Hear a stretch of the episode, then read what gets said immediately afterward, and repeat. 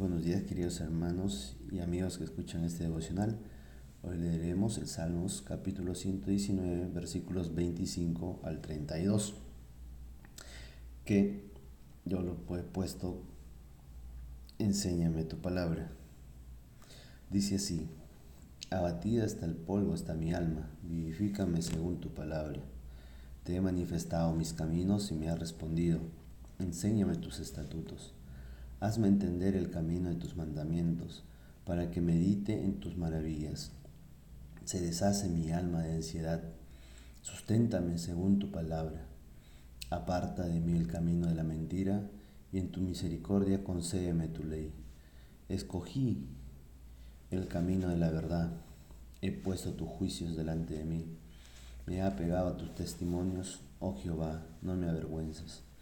Por el camino de tus mandamientos correré cuando ensanches mi corazón. La palabra de Dios nos enseña que en todo momento es mejor acudir a la palabra de Dios. En todo momento siempre será mejor que Dios nos sustente con su palabra. Para esto podemos ver que en los momentos difíciles, como el versículo 25, donde nos muestra un alma batida, un alma que está hecha polvo, que está en un momento muy, pero muy complicado de la vida. David, el salmista, pide que sea vivificada su alma, reconfortada su alma, pero con la palabra de Dios. ¿Qué es lo que buscas cuando tú estás tan abatido? ¿A dónde acudes cuando sientes que estás hecho polvo? ¿A dónde estás acudiendo cuando la vida te está dando otros momentos difíciles? Ojalá puedas decir también así y acudir a la palabra de Dios. También hay que ver nuestros caminos todos tenemos planes, todos tenemos metas, todos queremos llegar eh, de un lugar a otro, eh, de alguna forma, de algún momento, pero has puesto estos caminos en la, palabra de Dios, has puesto esto en, delante de Dios, lo has manifestado a Dios, tus caminos.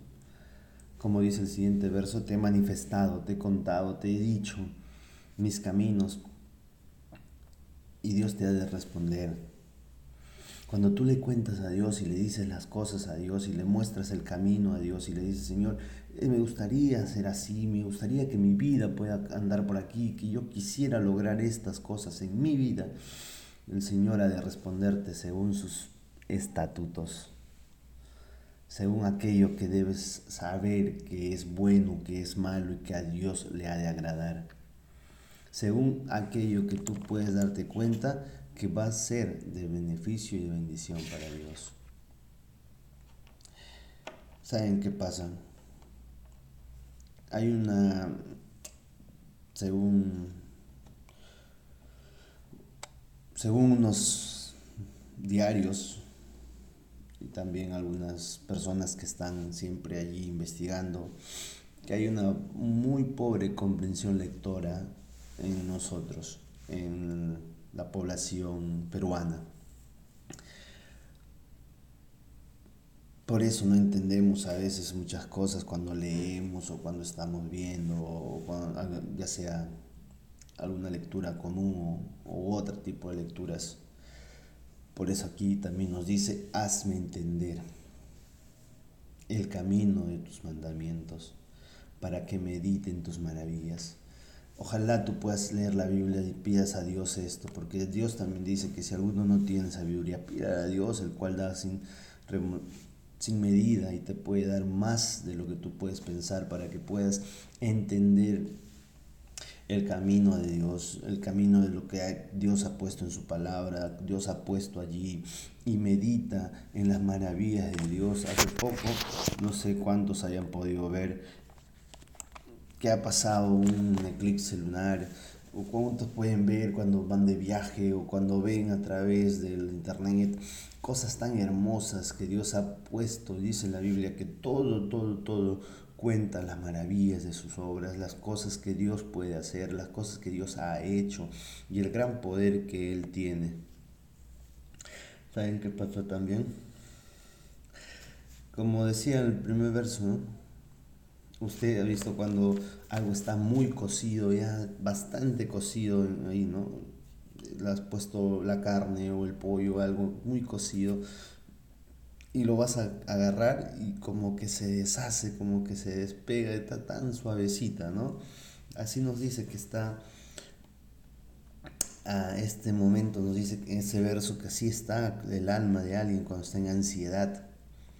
Se deshace mi alma de ansiedad, de lo que ahora se conoce el estrés, de lo que ahora se llama esto de, un estrés eh, ya sea por um, tensiones de trabajo, de hogar, de familias.